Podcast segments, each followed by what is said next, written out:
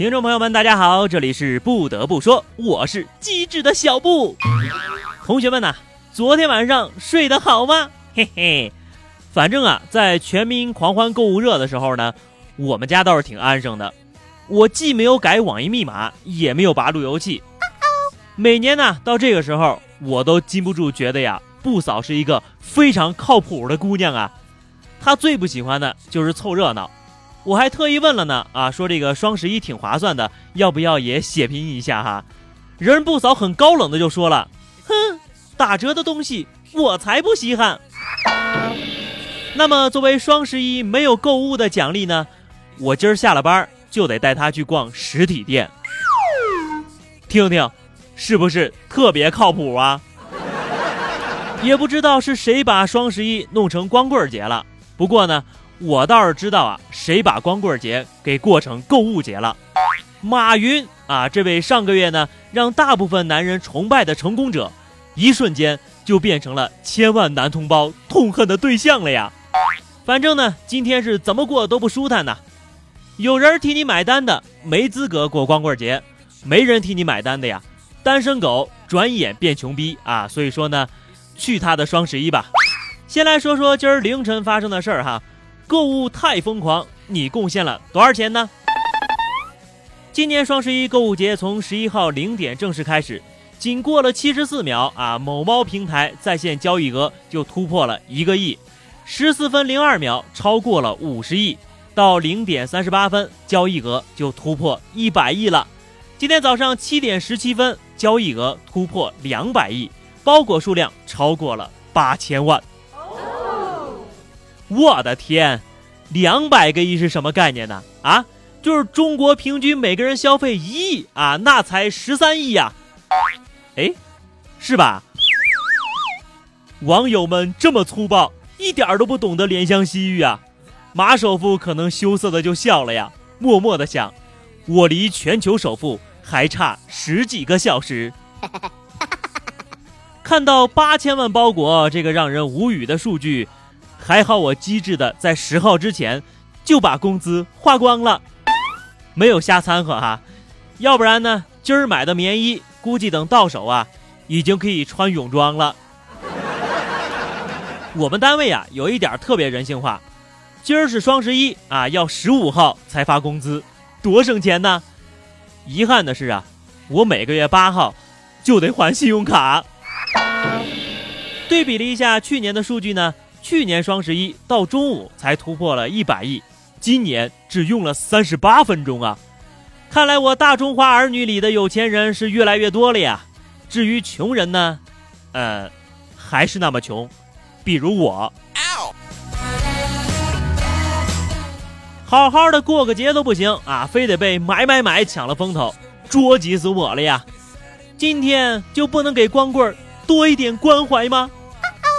女孩骗光棍钱补贴未婚夫，在网上啊，安徽的一个姑娘田某对单身青年赵某隐瞒了订婚的事实，而赵某以为田某对自己有意思，频频献殷勤呐，尽力讨女孩的欢心。之后呢，田某骗取了六千块钱，补贴给了自己的未婚夫。如果这都不算爱，我有什么好悲哀？情不自禁呢，我就想唱了。这小手没牵过，小嘴儿没亲过，就一个劲儿的给汇钱，这种人傻钱多的，怎么就成剩男了呢？绝世好男人呐！别说是双十一了，就是到了双九、双十，也可以过上买买买的日子呀！我十分想知道那个没露过面的未婚夫看到这条新闻呐，会是啥反应？单身多大点事儿啊！但是单身到蠢的为他人做嫁衣，那就真得需要喝一点脑黄金呐、脑绿金呐啥的补补了。寻找爱情的旅途中充满了坎坷呀，会上当受骗说明啊情商太低，这个是一门学问，得好好学习呀。看看人家南京大学，南京大学开设恋爱课程，要办相亲会。光棍节的起源地呀，就是南京大学了。日前呢，针对在校博士生进行了一项婚恋状况的微调查，结果显示，有百分之六十三点六的博士生认为恋爱分散精力，浪费时间和金钱。南大呢也想借这个光棍节的契机，开展恋爱公开课、办相亲会，为单身学生提供平台，早日脱光。据说呀，早在1993年，南京大学明草五主寝室四个大学生啊，每晚呢都卧谈。某天呢，提出以即将到来的十一月十一号作为光棍节来组织活动，于是呢，光棍节呀就逐渐发展成为南京高校以至全国的民间节日。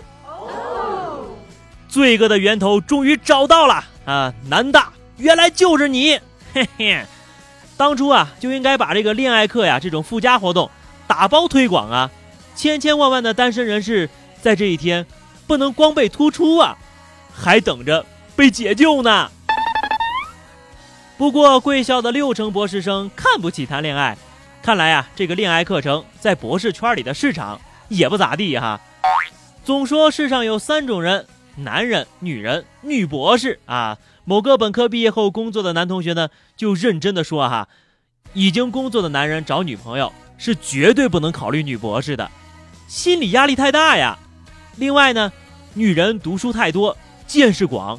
很难 hold 得住啊！要我说，你们也是够了哈。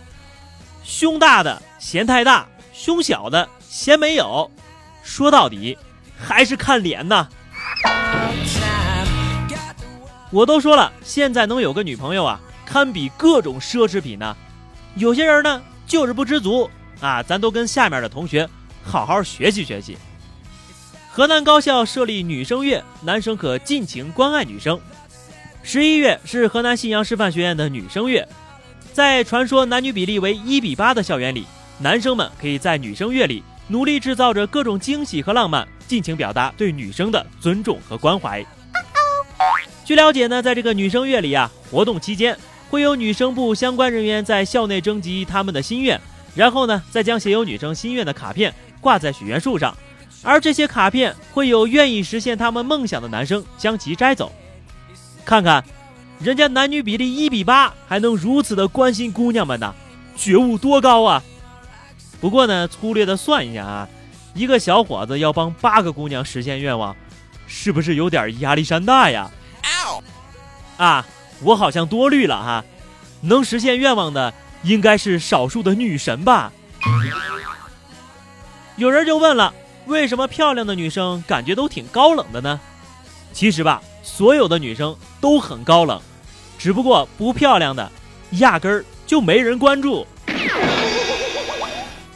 大家的想法呢是越来越新潮了哈，指不定哪天就得弄个男生节，我去列个愿望清单先。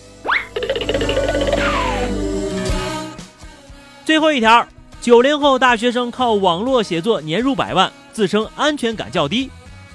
高三暑假呀，一位九零后的男孩开始做网络写手。短短四年便被某文学网站奉为最具商业价值的签约作者。这位同学他说呀，现在呢还在念大四，一天码个上万字是常事儿。虽然年薪百万，但由于没有社保和医保，安全感较低。别逗了，行吗，哥们儿？这年头啊，除了钱能给你安全感，还能找出第二样吗？你让我们这些毫无安全感的人该怎么活呀？另据不靠谱的专业人士分析呢，等你有了医保和社保啊，这版权就不是作者的了，得归公司所有。所以小兄弟，你想好了啊？你是要安全感呢，还是要钱？小时候啊，安全感是一对机灵的耳朵，五楼就能捕捉到刚刚上楼梯爹妈的脚步声了。这长大之后呢，安全感呢？是一只有电的手机，无论是吃饭还是蹲坑，有它在，心里呀就踏实多了。好的，那么以上就是本期节目的全部内容。如果您喜欢小布的声音，可以添加我的微信公众号 DJ 小布，或者加入 QQ 群二零六五三二七九二零六五三二七九，节目更新早知道，期待着您的加入哦。明天同一时间，不得不说再见吧，拜拜。